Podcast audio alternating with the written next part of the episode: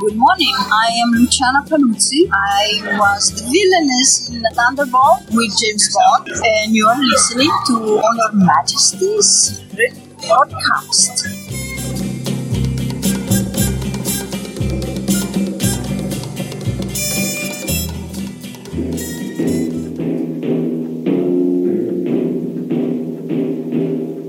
Two hundred and sixty-seven thousand dollars. I'll settle for one dance with Domino. Can you play any other tune? Something we're making for the Americans. It's called the Ghetto Blaster. May I cut in?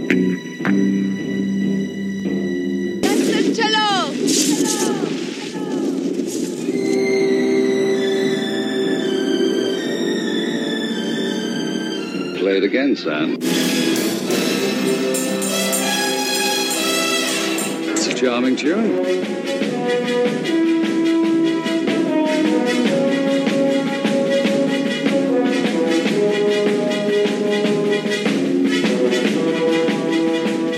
Hello there, and welcome back to Bond Music 6 of the Best. This is our 13th episode, believe it or not. I am one of your hosts, Jared Albrick. Some know me as the Death Probe, and I want to introduce you to my co host and best friend in the world, Mr. Alan J. Porter. Thank you, Jared. It's great to be back. Is this going to be a lucky 13 for us? Eh, I guess we'll find out. we will find out. Well, first of all, if this is your first episode of Six of the Best, I want to say welcome and give you a quick rundown on how this is going to go.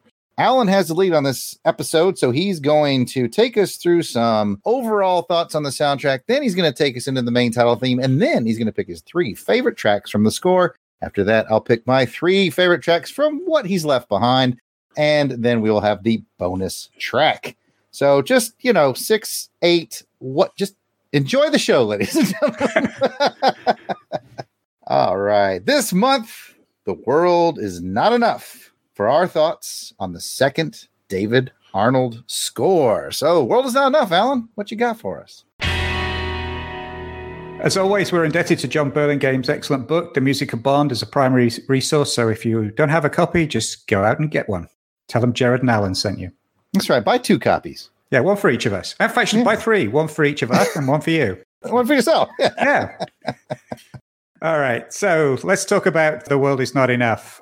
According to uh, Burlingame's book, the producers were uh, so impressed by the work that David Arnold had done on Tomorrow Never Dies. And by the way, so are we. If you want to hear our thoughts and you haven't heard the last episode, go back and check it out. But they uh, not only invited him back this time around, but they actually also offered him the job of writing the theme song too. I've often wondered how John Barry felt about that because losing control of the theme oh, song yeah. was one of the reasons that John Barry sort of fell out with the producers and the franchise. And he didn't like the fact that he was getting these pop groups foisted on him with pre-configured songs. So I'm not quite sure after he recommended David Arnold last time, and then for David Arnold's second outing, David Arnold actually gets the thing that John Barry wasn't allowed to have after 11. Hmm. Oh, I don't know. I don't know if there's any interview or anything around that, but I've always wondered how he felt around that. Anyway, as I just mentioned, the invitation to return meant that David Arnold at that time became the only the second composer other than John Barry to score more than one Bond film. Obviously, there's been somebody else since, but at that point, he was the first person since John Barry to actually be invited back to score another Bond film, which is pretty cool. And one little note, he also became the first composer to play on his own score, as he is actually the guitarist on the Bond theme during the Gun Barrel.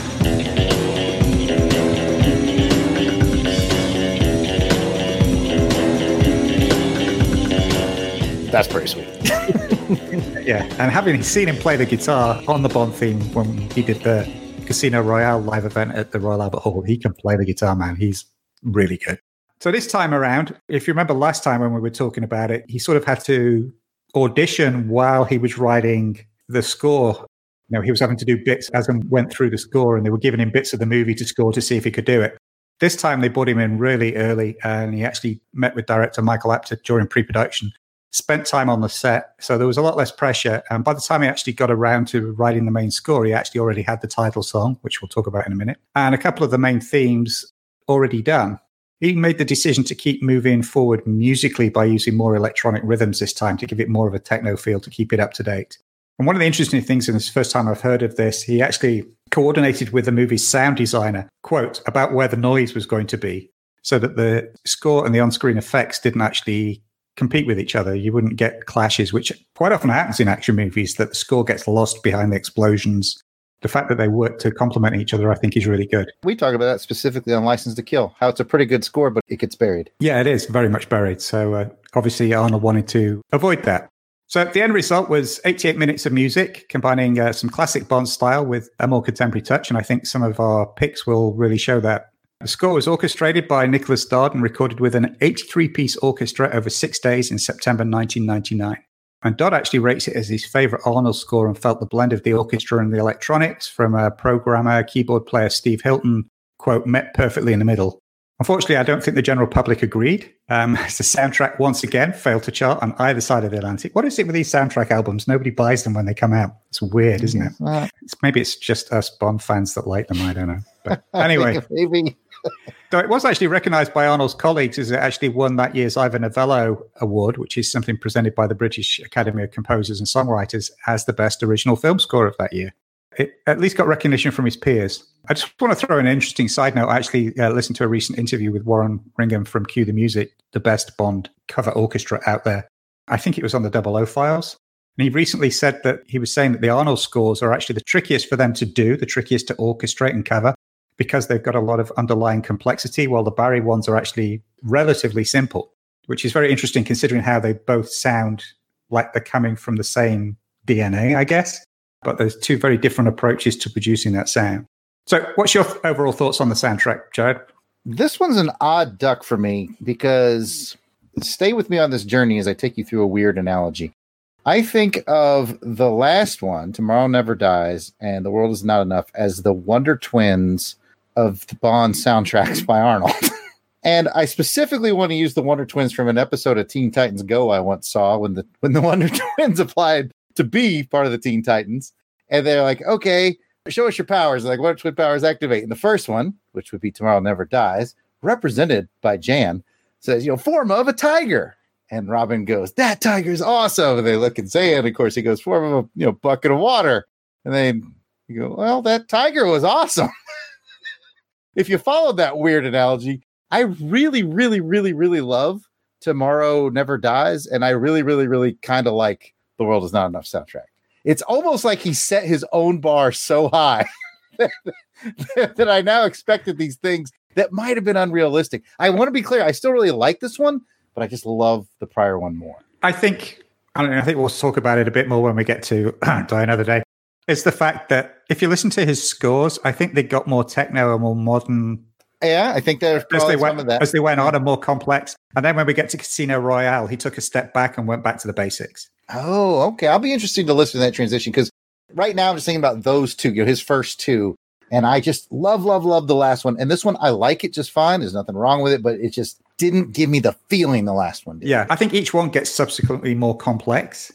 Uh, and more it. more moving parts, I guess, is probably one way of putting it. That uh, may be it. But yeah, I like them both, but I totally get what you get. So for forevermore, this is going to be shape of a bucket of water. So. that tiger is awesome. All right. So let's talk about the title song. The title song was the first thing that David Arnold and longtime Bond lyricist Don Black worked on before production had started. The director Michael Apted had said he wanted a song that was romantic and haunting and that it should be done early enough that its themes could be incorporated into the score. Yay. Big check mark for Michael Apted there. That's, That's right. We like that in our Bond music. Yeah. You listening, Sam Mendes? Okay. I don't think he is. okay. There's been some interesting rumors around that various people were offered the song, including Robbie Williams and Bjork, that had been considered. But David Arnold has always said that his first and only choice was actually Shirley Manson from the alt rock band Garbage. Interestingly, he doesn't say the band Garbage, he says Shirley Manson, the singer, was his first choice. They were pretty big in the UK at the time. They'd had eight top 20 hits and a number one album. And Arnold felt that Manson's personality was very similar to Elektra King's. I don't think he means that she was a homicidal maniac. I think basically means that she was a strong woman with clear views and uh, was outspoken. So at least I hope that's what he means. Not, not that she, she was, pretty, and she was pretty. Not that she was out to actually launch a nuclear strike over in Istanbul. Um, that Arnold says that the song was really designed to reflect Elektra King's point of view. And if you listen to it, that comes across pretty well.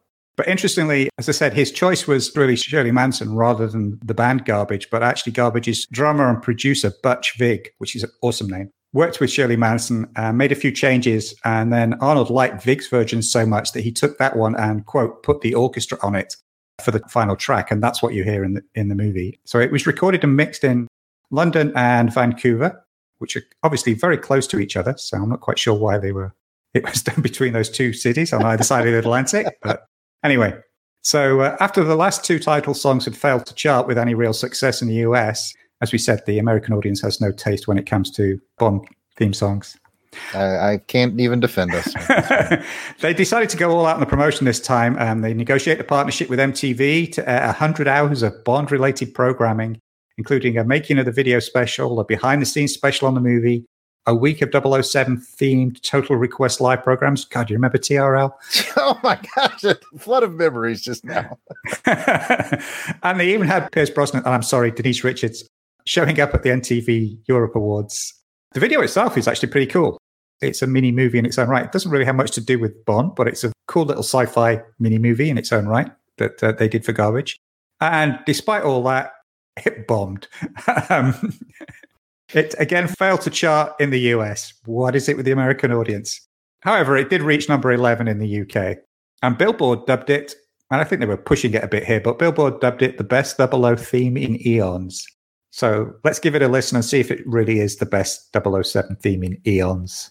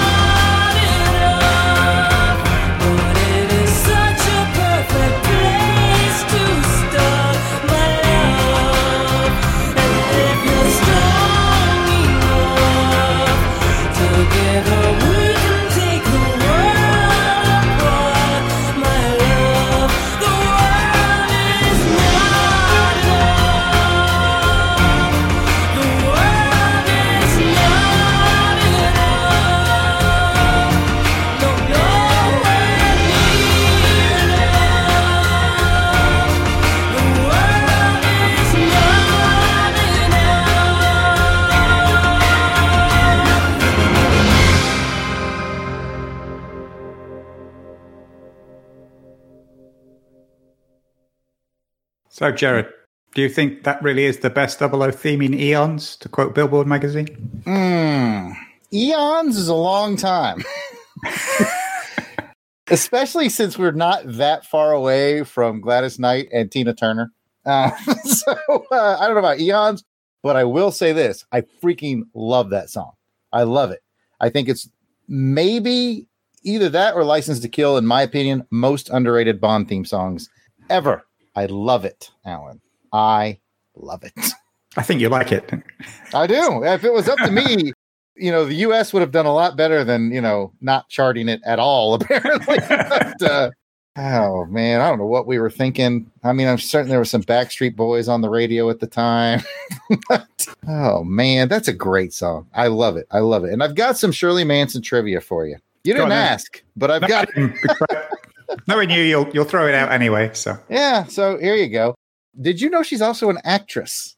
No, but that sort of comes across on the video. She's really good on the the mini movie type video. Yeah. Well, my wife and I really have recently got into a show from a few years ago called Terminator: The Sarah Connor Chronicles. Yeah. Which is a quite good show. I highly recommend. And she has a pretty big part of it. She's in several episodes. Oh, really? Spoiler. She's a Terminator. well, actually, I don't know that yet. I know that she's a robot from the future, but I don't know what she's up to yet. But yeah, I thought, wait a minute, she looks familiar. I saw the credits. I went, Shirley Manson. Wait, isn't she the lead singer from Garbage? And yeah, she has a big role on Terminator Sarah Connor Chronicles, and she's quite good. I would actually say the Sarah Connor Chronicles is the best Terminator sequel after T2. Yeah, I was thinking go I'd probably go one, two, then the Chronicles is the best yeah. thing. And then forget anything else. Yeah. um, yeah, it's a shame. Only, I think two seasons, wasn't it? Yeah. Yeah, I want to say it was two, definitely no more than three, but I think you're I think it was two, and I think we're rapidly yeah. coming the end. And I've been told it just like ends. Yeah. Like they did they didn't even get like a final episode. So I guess I got that coming my way. Yeah. All right. Welcome to the first a- episode of Terminator Talk with Jared. Where was I going with this? Yeah, I have a bit of a conflict with this song. When I'm watching the movie and I hear it in situ with the opening titles as part of the movie, I absolutely love it. And then it sort of drifts out of my mind and I forget it. It's like one of those when I hear it, it's like, oh yeah, that was a pretty good Bond song, but it's not one that immediately springs to mind. Can keep plugging the double O files here. Go listen to the double O files podcast, folks. But on Don's recent 100 Days of Trivia thing, one of the questions came up who sang the theme tune of The World Is Not Enough? And even though we'd been researching this episode, I went, well, I'm listening to it. I went, uh, um, um, um. it didn't even like immediately spring to mind. Um, and to me, I think that's indicative of, I won't say it's my wallpaper music, but it's sort of halfway between that and something I really like. When I hear it, it reminds me of how good a song it is. But outside of that, if it's not top of mind, it's not like an instant recall like Tina Turner or Tom Jones or Wings or Shirley Bassey or or Chris Cornell. It's a real, real, real conflict feeling about this song. Because, like I say, as soon as it starts, it's like, oh yeah, I really like this. And as soon as it's finished, it's like, what was that song again? just doesn't stay with you, I guess. That's all yeah, right. It just doesn't stay with me. Yeah. I don't know why, but all right. Let's get into my top three picks. There's no point in listening if you don't feel the music. So let's launch the Q boat and dive into my three tracks. And talking of the Q boat, that's a perfect segue into my first track, which is Come In 007, Your Time Is Up, which for me is five minutes, 19 seconds of the best Bond boat chase, allied with some classic Bondian twangy guitar picking. For me, this is, I think, the best track on the soundtrack. And I'll talk a little bit about the Q boat afterwards. Oh, I bet I can guess what it's about.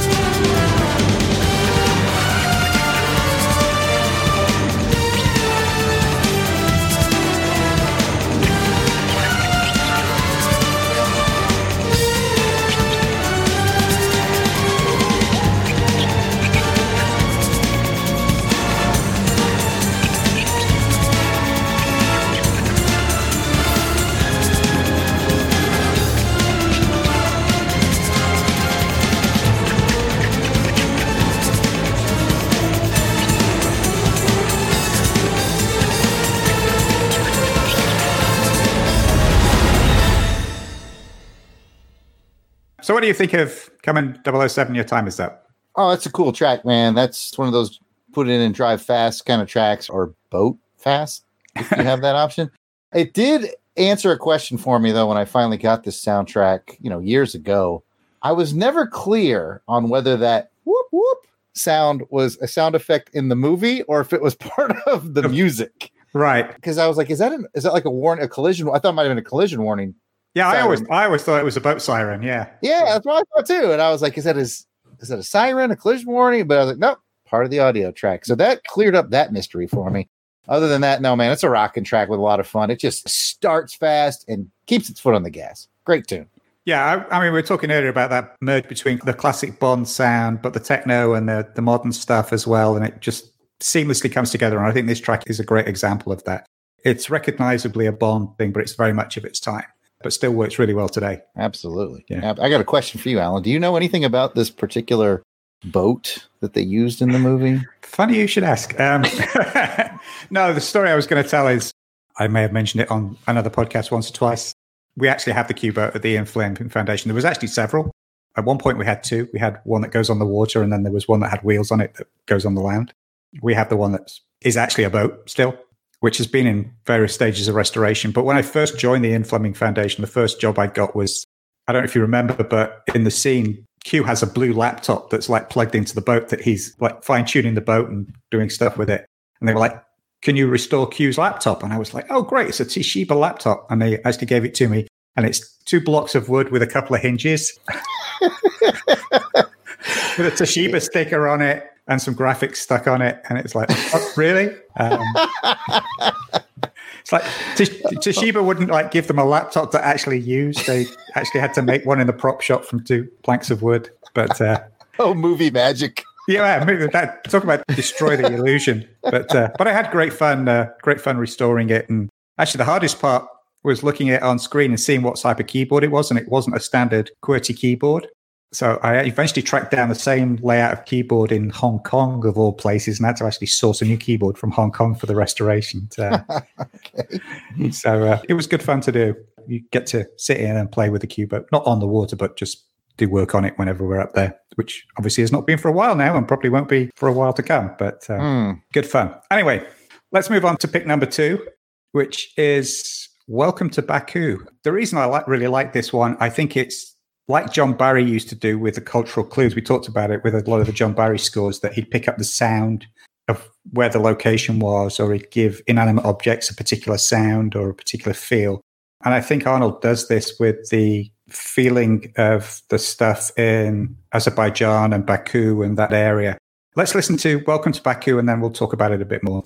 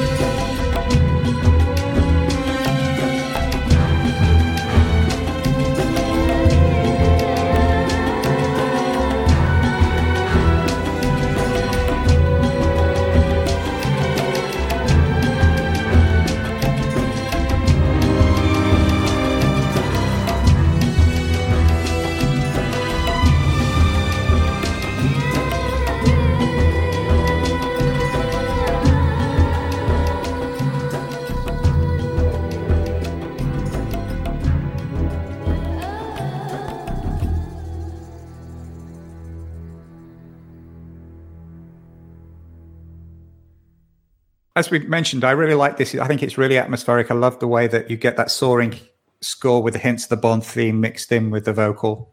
I think, unfortunately, the CD cuts the track short as opposed to what you hear in the movie. Um, you hear a hint of the vocals on that version from the CD, but you hear more in the movie, which is actually sung by a singer called Natacha Atlas, which you don't get to hear on the CD but she's got a great voice and actually you can hear more of her on david arnold's shaken and stirred album where she did a version of from russia with love which i actually really like. I think she's got a great vocal talent so. Oh yeah. Unfortunately cut short on the cd and i don't know why they did that. Hmm. well either way it's a great track man. Like you said it's very atmospheric very exotic but with that sweet sweet Barry-esque undertone of the bond theme running through it. it's great man. It's a wonderful track. So talking of things that weren't heard we're going to go to my third pick, which you don't hear in the movie, which actually seems to be a bit of a running theme the last few, that there's always been one of us has picked a track that you actually don't hear in the movie. This one is a song called Only Myself to Blame. Uh, it was written by David Arnold and was intended to be played over the closing credits. It's sung by Scott Walker of the Walker Brothers. And the idea was, from David Arnold's perspective, that this would be a song written from Bond's perspective with him taking responsibility for his actions. So let's give it a whirl and then we'll talk a bit more about it afterwards. So this is Only Myself to Blame, sung by Scott Walker.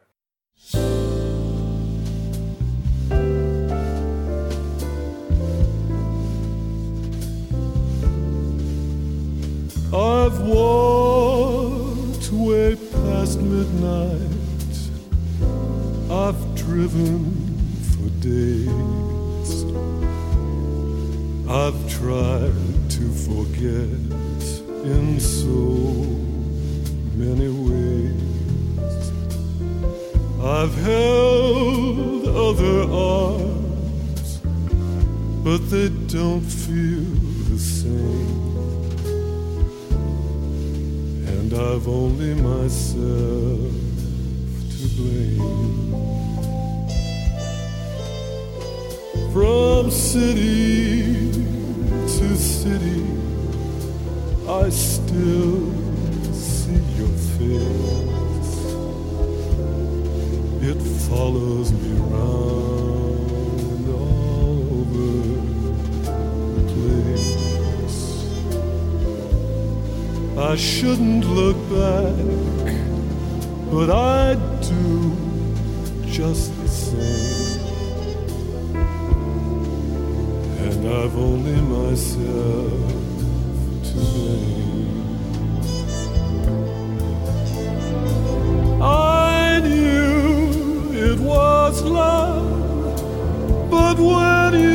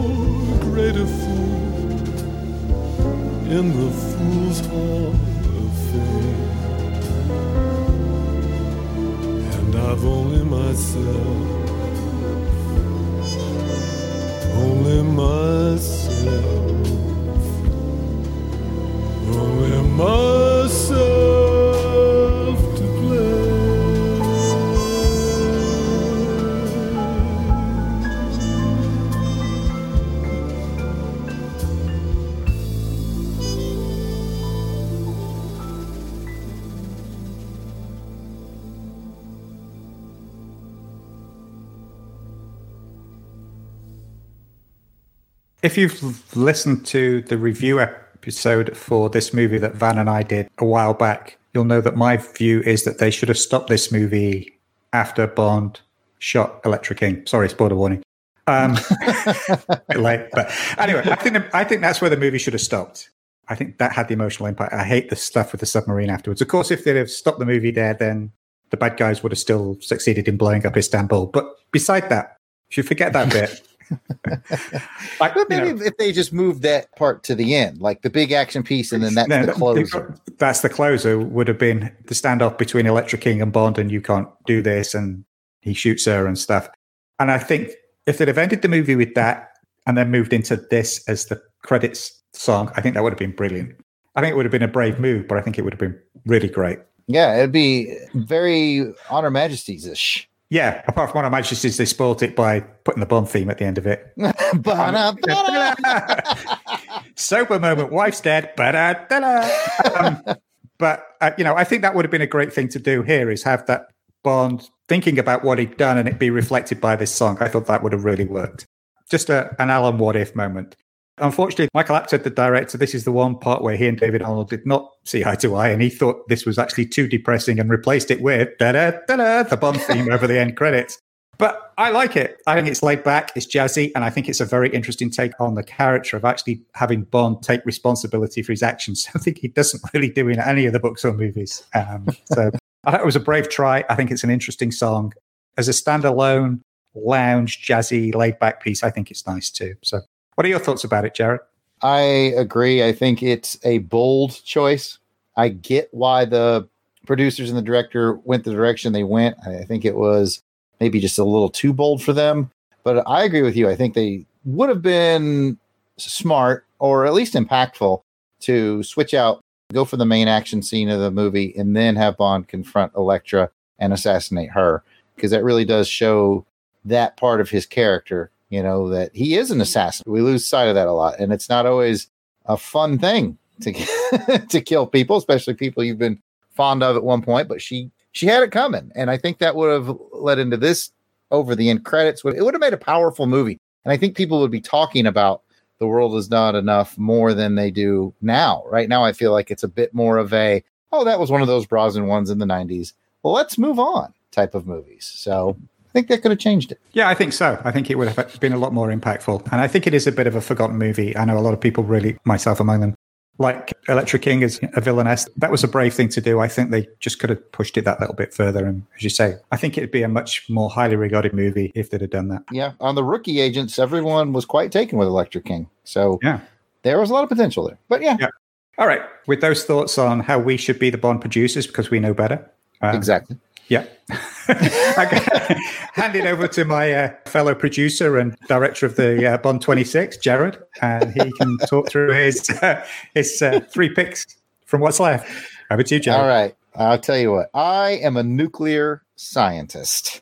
And if you don't believe that, then maybe you'll believe that these are my three picks. Can you uh, change out of those shorts and skimpy t-shirt though? So just way too distracting. distracting.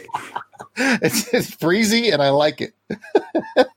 okay, let's get into my first pick. My first pick is a track called Ice Bandits. It is track eight on the soundtrack CD. This is a pure adventure sound in the Arnold style. Again, it's a good drive fast or perhaps ski fast track. And I like that it's got a lot of high tension, high energy, high tension. Let's give it a listen to Ice Bandits.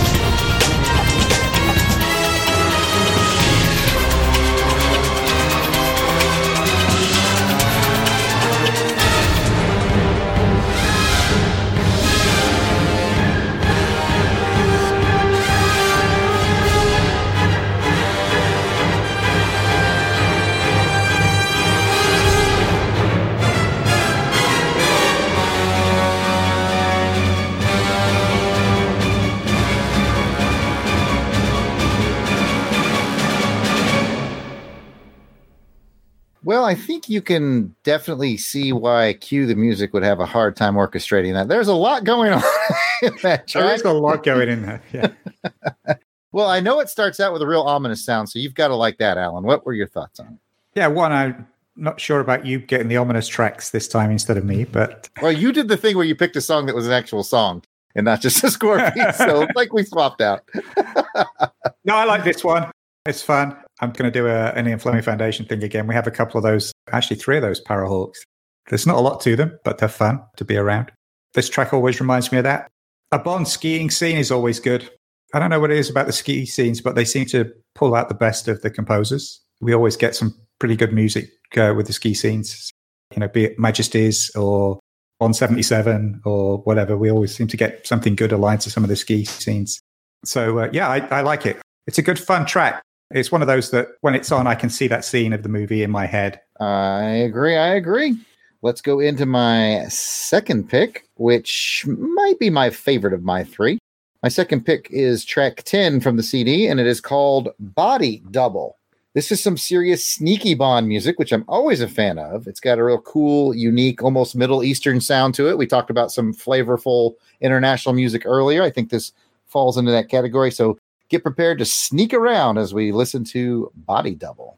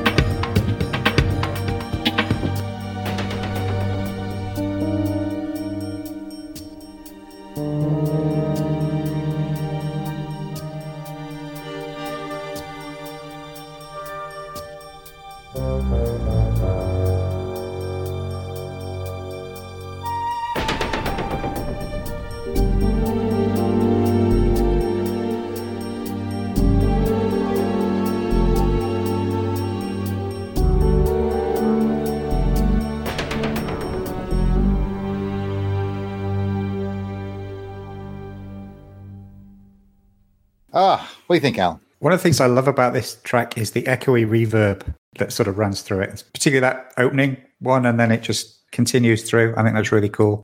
I never really thought about the Middle Eastern sound until you mentioned it, but yeah, I think it really does influence it. Um, again, a really, really good track. Good choice, Jared.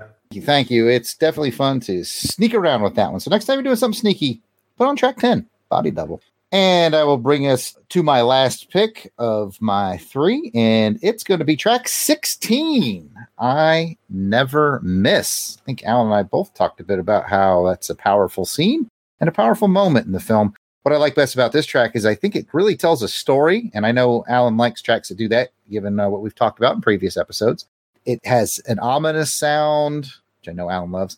At times it gets stressful, then it gets intense, then there's a climactic piece to it, and then it goes into that melancholy sound, which absolutely tracks with the relationship between Bond and Elektra King. Let's give it a listen.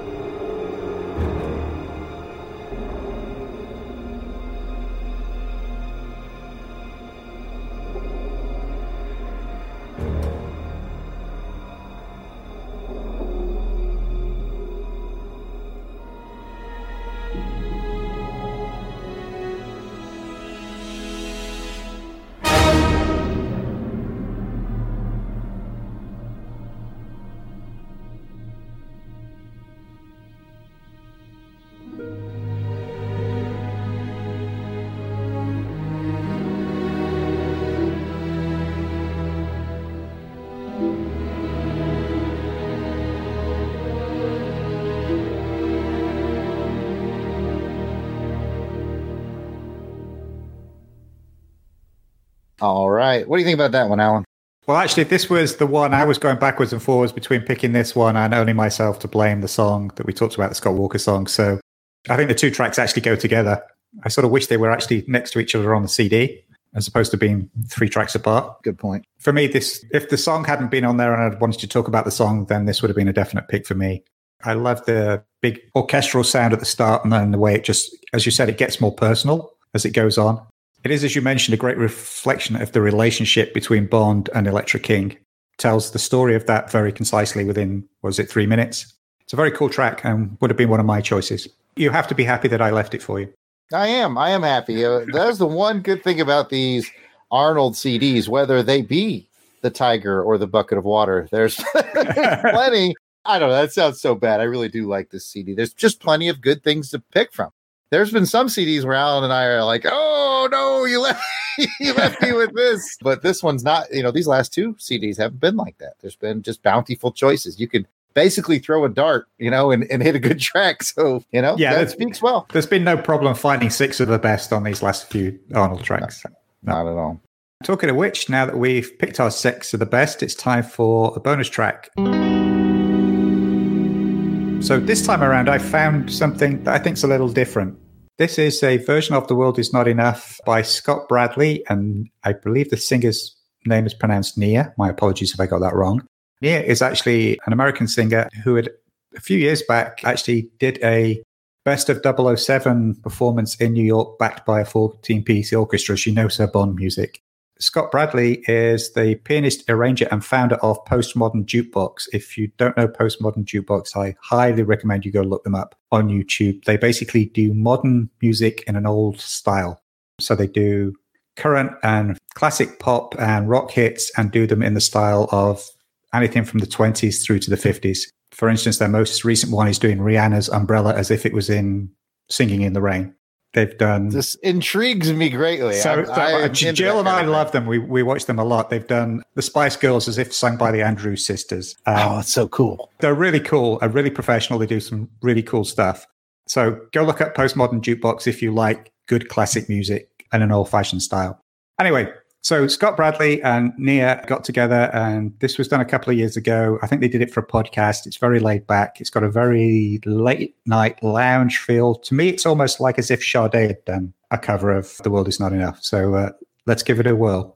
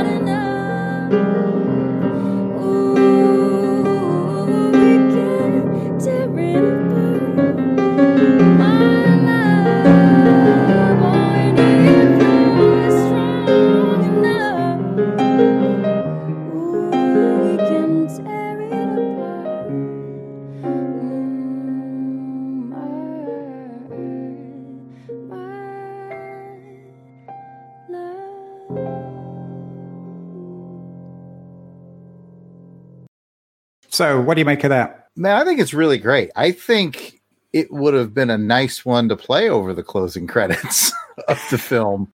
I get a very Pierce Brosnan from I think it was Tomorrow Never Dies, where he's sitting in his chair with his tie is undone and his shirt's Mm, opened yeah. up, and he's just got his glass of and his drink. I Yeah. get that vibe off of it. Yeah, me too. That's actually a good point. I think again, this would have been a good version. Unfortunately, I think on I think it's just this recording. The piano's are a little, heavy, Yeah, a little Yeah. loud compared to the voice. I think you could have leveled those out. To use a good technical phrase, because I have no idea what I'm talking about. Um, but I, I think they could have leveled those out a bit. but you know, But for like people said- doing it on a podcast, There was a couple of people doing it on a podcast, and we know how amateurish podcasts are. I mean, for goodness sake. Uh, they um, can't all be wired tight like us, Alan. No, exactly, exactly. I mean, it's a high bar to meet, isn't it? Um, there's actually a video. I mentioned that this singer Nia had actually done a best of 007 thing in New York with a 14 piece orchestra. I actually found a clip of a video taken during that, but it was taken by somebody in the audience, and there's people still eating their dinner and chatting and clicking cutlery all the way through it while she's singing this beautiful Bond song in the background. And I'm like, for goodness sake, people, put your knife and fork down. You know, it's like, that must be heartbreaking for a performer. But anyway, yeah, I really liked it. And uh, I don't think Postmodern Jukebox themselves have actually done any Bond songs, but I highly recommend you go look at Postmodern Jukebox. I'm hoping at some point we'll, I'll find more that Scott Bradlee and Nia did together because I actually really like that version. And I have included it in the usual playlist of covers, which you can find on YouTube. This time around, there's a pretty good selection. I've actually also included a track by Straw, which is actually tagged as a rejected title song for this movie. But as we discussed earlier, nobody has officially said that anybody else was invited to submit. So I don't really know the story behind that, but it's an interesting approach. And for once, uh, we talked about the video up front and how that's a nice mini movie. I've included that in the playlist as well this time. So if you want to find that, just go on YouTube, search for Bond Music Six of the Best, or you can go directly from the link that we'll put in the show notes. Over to you, Jared. Awesome, awesome stuff, Alan. Thanks for putting that together for us. And you know what? That's going to bring us to the end of this episode of Bond Music Six of the Best. If you've got a question or a comment, you can email us at ohmspod at outlook.com. Or, of course, you can comment on our Twitter, which is at ohmspod. And don't forget to subscribe to On Her Majesty's Secret Podcast on all your favorite podcast platforms. If you can leave a rating or review, that would be great. And speaking of reviews, Alan, much like Janine said in Ghostbusters, we got one. Yay! we got a pretty nice review from BMC Molo over on iTunes. Gave us a five star review around our License to Kill episode. And since BMC Molo took the time to write it, I'm going to take the time to read it. W6N, W6N, W6N. Calling G7W. How do you hear me? Over. BMC Molo says, Great episode. This is one soundtrack I had on cassette, my kind of guy, since it came out, but never upgraded to CD. Luckily, my cassette player still works, also my kind of guy, and it actually still sounds pretty good listening quality wise. As this episode makes abundantly clear, it's quite an overlooked little gem, and it's so late 80s, early 90s, more or less the same set of aesthetics, 1989 to 1991 or so. It's like opening a vault and breathing in the air of yesteryear each time I put it on. One of my favorite things about this podcast is the chance to hear covers I've never heard before. The cover posted here of the title track is great, possibly better than the Gladys original. Easy, easy. That's fighting talk. But I'm glad he liked it. A few episodes back, the tape five cover of View to a Kill was so good that I listened to it practically every day since. That is a good one, Alan. My two year old has been singing it, which is a sure sign that he's destined for great things. That's good parenting. That is good parenting. it's on to say, Crooner Disco Bond is manna from heaven. Cheers to Jared and Alan. Look forward, as always, to the next installment. Even if we are now moving beyond my Bond soundtrack love and familiarity, I have and study to some extent everything from Dr. No through License to Kill. Everything beyond is not my specialty.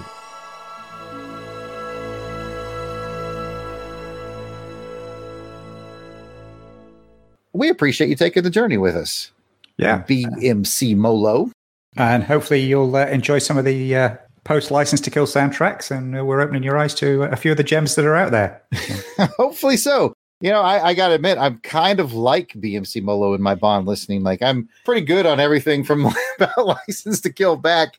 And then once we hit the 90s, that's where I need to spend a little more time. And I'm glad we have, Alan. We've definitely found some real gems, especially on these last two.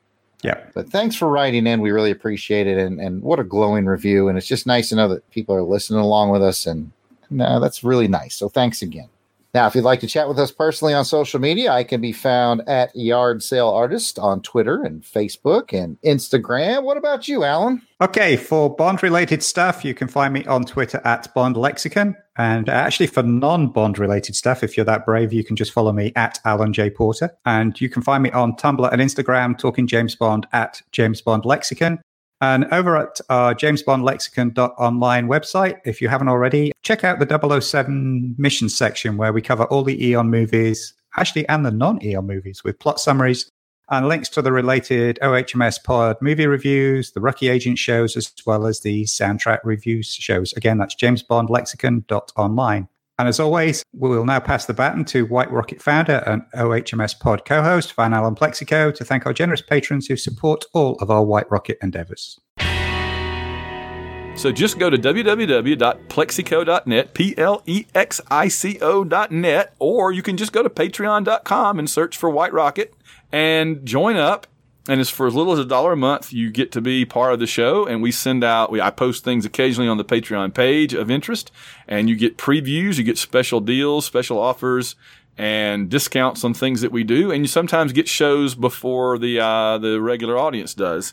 Here are the fine folks who are currently keeping our programs on the air that we owe everything to. Samuel Salvatore and Bart Lindsay, uh, Bradley Blackman, Brian Gray, Chris Usher, Gary Grant, Logan Chilton, Phil Amthor, Richard Stevens, Steve Trawick, Susan Trawick, Tom Anderson, Willie Carden, Ann Kangian, AU Falling Up, Ben Bloodsworth, Clay Henson, Dan Thompson, Daniel Odom, David Evers, David Hegler, Emmanuel Seaman, George Gaston, Jacob and Robin Fleming, James Greenwell, Joel Beckham, John Otsuki, Catherine England, Kevin Smith, Mickey B, Phil Davis, Preston Settle, Reynolds Wolf, Rich Reimer, Steve Harlan, Timothy, WDE Ritchie, Wes Atkinson, William Morgan, Wilson Beard, Winston Body, Alex Wynn, Blake Heron, Boris the Tiger, Cato the Barner, Chris Hilton, Chris Thrash, Colby Butler, Danny Flack, plus Darius Benton, David Simpson, Di Bama, Earl Ricks, Eric Mahan, Hugh Anderson, Josh Teal, Kevin Kenoy, Kevin Mahan, Lane Middleton, Mike Finley, Papa Todd, Randall Walker, Rob Morgan, Ross, Russell Milling, Shannon Butson, Sarah Hines, Shane Bailey, Snowdog, Stephen Houston, Tim Pittman, Todd Gray, Tony Perry, Auburn Elvis, Ben Amos, Brandon Sisson, Brandon Smith, Chris Camo, Darren Pyle, David Smiley, Don- Donnie Reynolds, plus Ivor Evans, James Taylor, Jason Albrick, John Stubbs, John Zavachin, Joey Miller, Joseph Iliff, Justin Bean, Lawrence Kane, Mark Squire, Matthew Flowers, Mick Vijakana, Nicholas Craig, Patrick Williams, Paul Bankson, Robert Drain, Robert O. Salmons, Russell Souther, Ruth and Darren Sutherland, that's the truth, Ruth, Spanky, Stephen Thompson, Trevor Johnson, Kenneth Brett Rains, Brent Rumble, and Chris plus our one time and anonymous donors. We thank you all so much. Go to www.plexico.net or just go to www.patreon.com and sign up and join the family. Okay, thanks for joining us for this episode. This episode's tracks are from the original 1999 The World Is Not Enough soundtrack CD. As always, we'd like to remind you to legally purchase your Bond music via official download channels or via CD or vinyl. And please support the Bond creative community. We will be back with six of the best from Die Another Day. And yes, we will be discussing that title song. I'm going to look forward to that one. We're going to analyze this, analyze Analyze this.